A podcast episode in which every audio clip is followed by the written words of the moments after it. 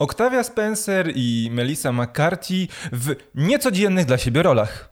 Dzisiaj porozmawiamy sobie o Thunder Force, które można oglądać na polskim Netflixie. Cześć, witamy Was bardzo serdecznie. Dzisiaj w nietypowym ustawieniu, w, niepo, w nietypowym miejscu, w nietypowym składzie. Ale w tych samych rolach.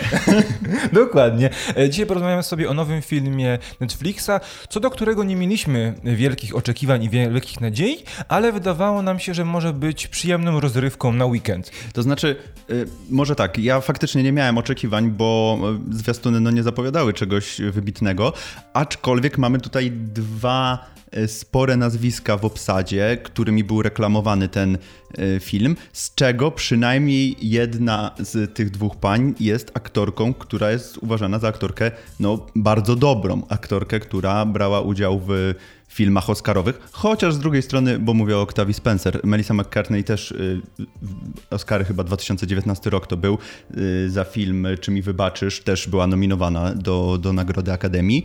Mm, więc ze względu na nazwiska ten film jest ciekawy i ze względu właśnie na obsadę. Y, jakby zainteresował nas w ogóle. No tak, ale powiedziałem, że jest to film, w których te aktorki pojawiają się w niecodziennych rolach, bo jest to film o superbohaterkach. To znaczy, jest to w ogóle film o świecie, e, w którym są super ludzie, meta ludzie, ale jedynie osoby ze skłonnościami e, socjopatycznymi dostały e, ze względu na pewien event, który miał miejsce w tam w 80 latach, supermoce.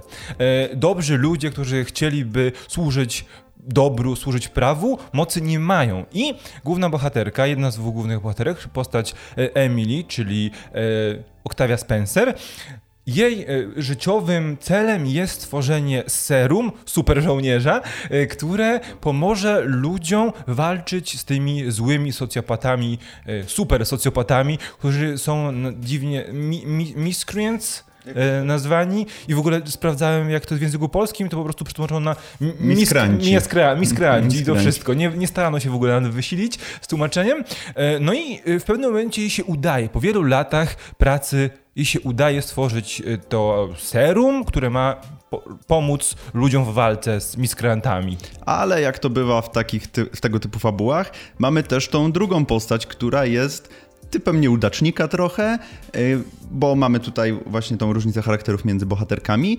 Y, tą Octavię Spencer, która jest y, mega inteligentna, która jakby kontynuuje dzieło swoich rodziców, żeby coś tam podziałać z genami, żeby, żeby ludzie dobrzy też mogli mieć supermoce. No i mamy tą Melissa McCartney, która jest tutaj typową Melissą McCartney w każdym filmie komediowym, w którym występuje, czyli jest po prostu trochę nieudacznicą, która nie potrafi sobie układ, poukładać w życiu, która jest dodatkowo gadułą i której przydarzają się różne dziwne, e, śmieszne, w założeniu przynajmniej twórców, rzeczy. No tak, i przejdźmy w ogóle do bohaterów, bo to jest coś ciekawego, bo mamy tutaj, nomen omen, bardzo dużo rozpoznawalnych twarzy, bo oprócz naszych głównych bohaterek, Octavii Spencer i Melissa McCarthy, mamy... E, Jasona Batesmana, mamy Pom Clementiew, mamy e, Bobiego Kawana. E, to są postacie, które są rozpoznawalne, ale jednocześnie bardzo często wpadają w pewne stereotypy postaci i, I tak, tak jest też tym. jest w tym filmie. Mało tego, to są oczywiście, to są postacie, aktorzy, których... Y, kojarzysz jakby z widzenia. To nie, to nie jest tak, że y, kojarzysz te nazwiska ze słuchu, ale oni się pojawiają zawsze w te, właśnie w, w, tego typu rolach, nie wychodząc z tych roli. No na przykład jak mamy ym, Bobiego Kanawę, to on jest zawsze tym vilanem, złym gościem do szpiku kości.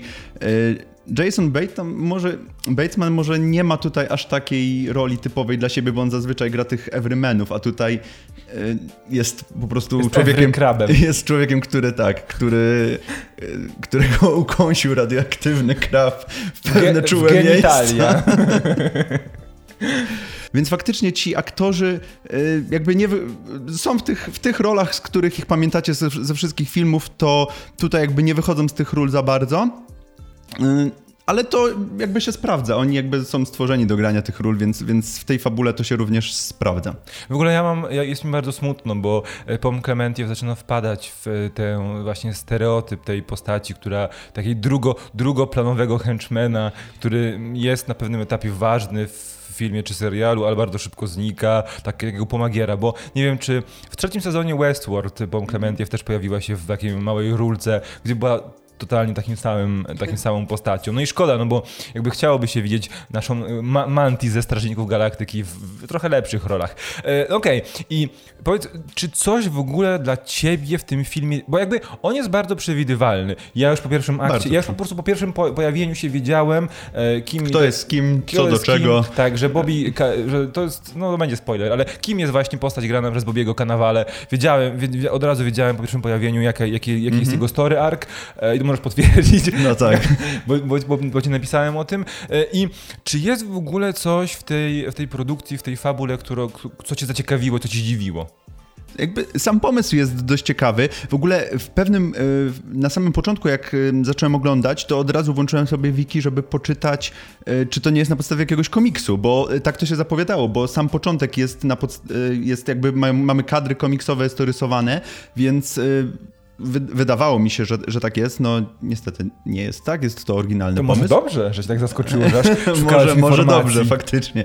E, więc wydaje mi się, że sam pomysł był dobry, no natomiast niestety wszystko inne, co jest związane tutaj to jest to tak do bólu schematyczne i tak do bólu po prostu wyświechtane są te motywy. Mm, no sam fakt, że w połowie pierwszego aktu byłeś już w stanie, czy byliśmy oboje y, w stanie stwierdzić, kto jest z czym i kto jest tutaj antagonistą, to no, nie świadczy chyba dobrze o filmie, więc wydaje mi się, że e, bardzo dobry pomysł i fajna próba jakby mm, pokazania też tej superbohaterszczyzny trochę z innej strony, no natomiast mam problem tutaj z realizacją tego. Tak, no właśnie, bo to jest jakby, to jest fajny motyw, który przewija się przez cały ten film, bo nie wiem, czy zauważyłeś, że ktoś tutaj próbował, próbował bardzo mocno pokazać te aspekty feministyczne, e, aspekty emancypacji kobiet, bo no. raz, że mamy dwie główne bohaterki, które są super bohaterkami, e, postać, Melisy, postać Olivia Spencer wychowuje samotnie e, córkę, która też wyrosła na genialną, przyszłą, przyszłą panią naukowiec, to, że opiekowało się w ogóle jakim takim duchowym, w ogóle mam, nie mamy rodziców, tak, bo e, nie mamy w ogóle wspomniane nic o rodzicach postaci McCarthy. E, postać Spencer straciła rodziców, ma, jej opiekunką jest tylko babcia.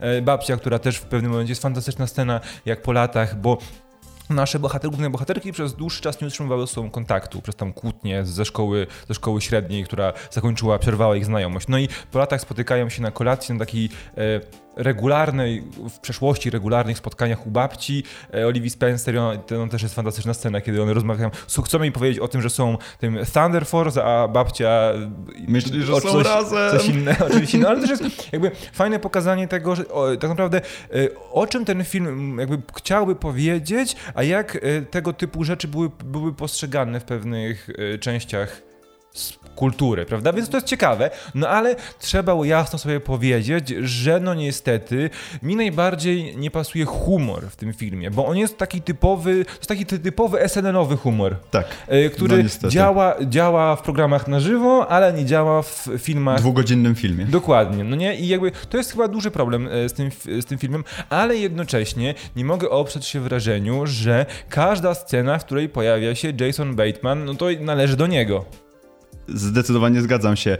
Pomysł na e, meta tego człowieka, nie, on tam jakoś inaczej na siebie mówił, no nieważne, w każdym razie pomysł na tego człowieka z, ze szczypcami kraba e, no, był, był fantastyczny. E, ja co prawda mam, miałem trochę problemów z tymi scenami, w których on jest z tą postacią McCartney, bo one były momentami, prze, były. momentami przegięte, ale to też jest y, w związku z tym humorem, o którym mówiłeś.